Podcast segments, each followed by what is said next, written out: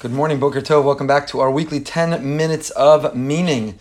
10 minutes of the Ramchal, 10 minutes of Rav Moshe Chaim Luzzatto's famous Mesilas Yesharim, the path of the just. 10 minutes towards a better you, 10 minutes towards our best selves, 10 minutes towards living the lives that we are meant to and trying to be able to live. I want to thank our generous sponsors of the series for the year, dear friends Lenny and Chani Grunstein, who've sponsored in memory of Chani's beloved father, Mr. Aaron Tambor, Aaron Ben Yitzchak. Thank you so much for your generosity. If you'd like to sponsor a future particular class, please uh, email lee at brsonline.org, lee at brsonline.org. We continue. We are in the 13th chapter, and the Ramchal, of Moshe Chaim Luzzatto, has been going through the formula to living our best selves, the formula towards self-awareness, self-perfection. It began with Zahirus, mindfulness, caution, being present in every thought, speech, and action. It moved to Zrizus. How can we identify goals and make resolutions in order to pursue them and in order to achieve them? And then we moved over to the area of Nekius. How to identify what's our kryptonite? What are the patterns, the triggers? Who are the people? What are the things that will bring us down if we don't anticipate them and navigate around them? If we don't seek to purge them and eliminate them from our own impulse and instinct? And that brings us up to the midah of Prishus, the concept of not abstinence, transcendence, trying to prove we can only live with once we've proven we can live without. How to live a life of such discipline and dignity that we are the master over all of our impulse and instinct, to never give in to an appetite, a desire, a temptation, to be able to enjoy and appreciate everything in life because we know that we can live without it. So let's explain. He says, Let's define the type of abstinence that's good. The truth is, we live in a world in which everything is a test for us. The whole world is a test. I would say from the moment we wake up in the morning, but the truth is, it begins even before we wake up with the question of when and will and if we wake up at the time that we said we would when we went to sleep. We set an alarm, but then alarm goes off. Do we press snooze? How many times do we press snooze? Do we wake up even before the alarm goes off but reset it for later? We have all kinds of justifications. The later minyan's really a little slower. It's better. I don't really need minion. I daven better when I'm at home alone. I need to sleep. I deserve it. I was up late doing something so virtuous and noble. God wants me to sleep. Maybe one day he does. Does he want that excuse each and every day? So even before we wake up in the morning, we confront a world of tests. Breakfast. What's it going to be? Are you doing intermittent fasting? Are you eating breakfast? What are you eating for breakfast? Are you loading up and packing up on carbs? Are you eating something which is healthy? Are you proud and disciplined in your eating? Are you eating the quantity you need?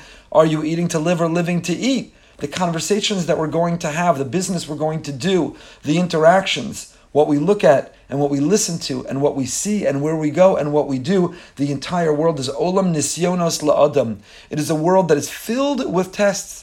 There is no smooth sailing. It doesn't come easy for anybody. And for the person who food is not their kryptonite, maybe the internet is. And for the person who's not tempted to look at or think about the things they shouldn't, maybe gossip or speech is their challenge. And as we spoke about earlier, says the Ramchal, we brought evidence. So, number one thing to understand if we're going to succeed in navigating the world is that it's a complicated world.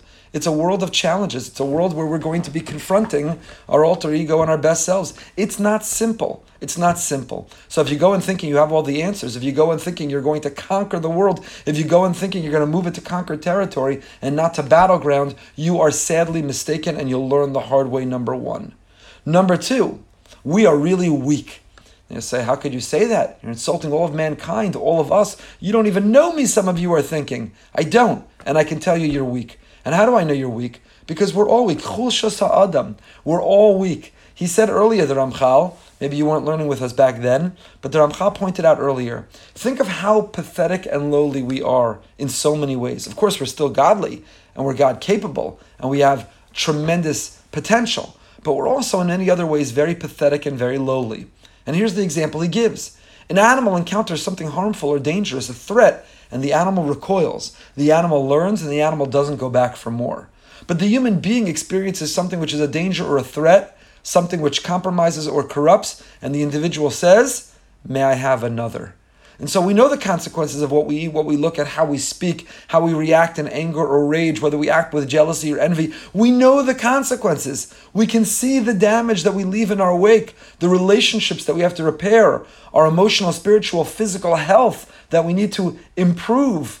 And yet, we go back again. May I have another? A reflection of just how weak we are. And as superior as we feel we are to animals in some ways, we are utterly inferior. The animal knows and yet we don't. So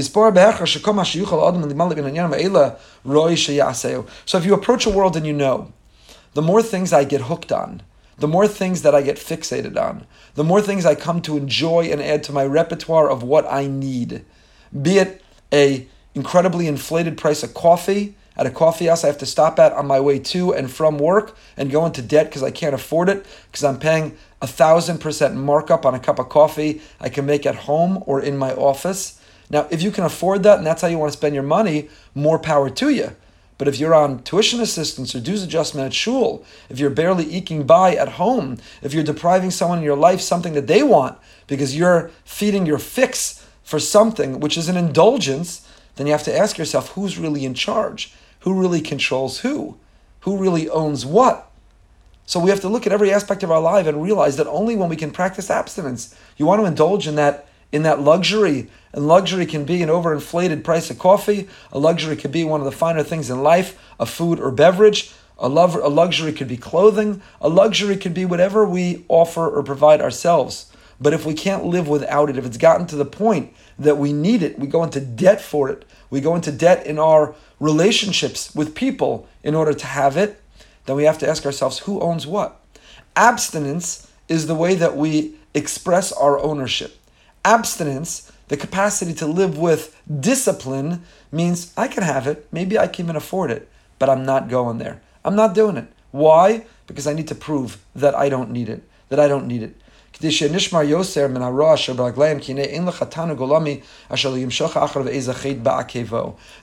no worldly pleasure that in its wake does not attract also some other form of harmful behavior. There is no worldly pleasure that if you overindulge, that if you immerse yourself in it indiscriminately, not judiciously, there is no worldly pleasure that if you just pursue it and live it and enjoy it, and you say, Carpe diem, that it's not going to haunt you, that it's not going to follow up after you with some poor decision. A good friend of mine who I admire greatly in these weeks of Shovavim, we're still in this period that we're trying to be working on our sense of discipline, on exactly what we're learning about. Shovavim is an acronym, Shmos Ve'ira Bo B'Shalach Yisro Mishpatim, the weeks that we read those Torah portions in Shul. The Arizal said, based on the Pasuk, Shuvu Banim Shovavim, it's a time auspicious, predisposed for us to return, to elevate ourselves with a sense of holiness to be much more, much more than even we think we can be.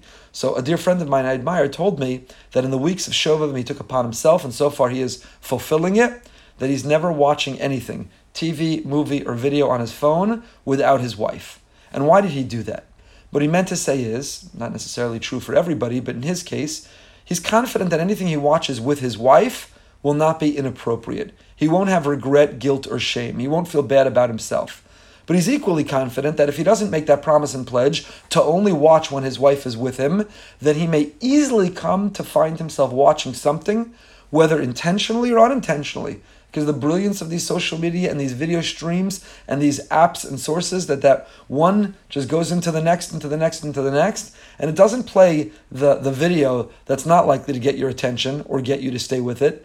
It, it kicks in the next video that's going to enormously want make you want to stay. So he has enough self awareness to know that if I watch without my wife, that's when I get into trouble. That's Prishus. So Prishus means who says you can't watch something legitimate, you can't watch something pure, you can't watch something even appropriate by yourself? Who says you can't watch sports or a documentary or watch news or watch something even when you're by yourself?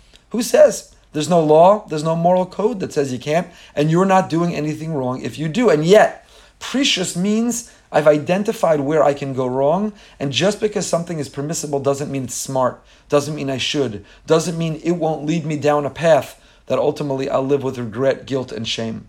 Derech Mashal, and here's an example, we'll just start with this and pick it up. Hamachava Mishta, when it comes to food and drink, if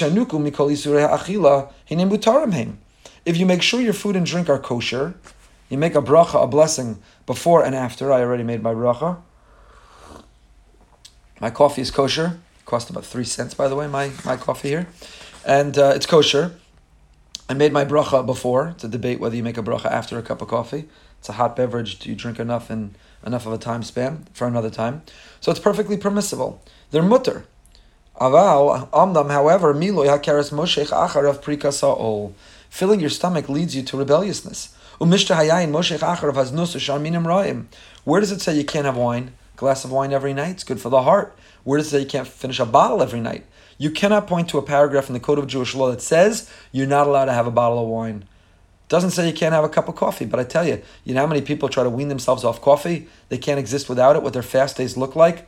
Have you ever spoken to somebody who normally drinks coffee but didn't get their coffee that morning? What do you think that shalom bayis looks like? How do you think that parenting and that carpool and getting the kids off to school looks like? So coffee is perfectly permissible, but should practice Prishus. Once in a while, skip the cup. Once in a while, go a week or go a couple days without the coffee. Why? Punishing yourself, punitive? No. In order to prove we don't need it. Because anything that we need, anything that we become addicted to and absorbed in, when it owns us, we are not our best selves. To be our best selves, we have to be able to live transcendent. We have to be able to leave, live without, and that's what this midah of Prishus is all about. We'll pick up with it, please God, next week. Until then, stay happy, stay healthy, stay holy. Please subscribe to our channel on YouTube to find out all when our classes go live tonight. Behind the Bima at 9 p.m. Sivan Rahav Meir. We have a fantastic show with her. She'll be waking up very early in Israel, and a very special appearance by an enormous Jewish music star as well. Very exciting show, 9 o'clock. First 8.45 is Living with Emunah. Hope to see everybody there. Have a phenomenal, phenomenal day.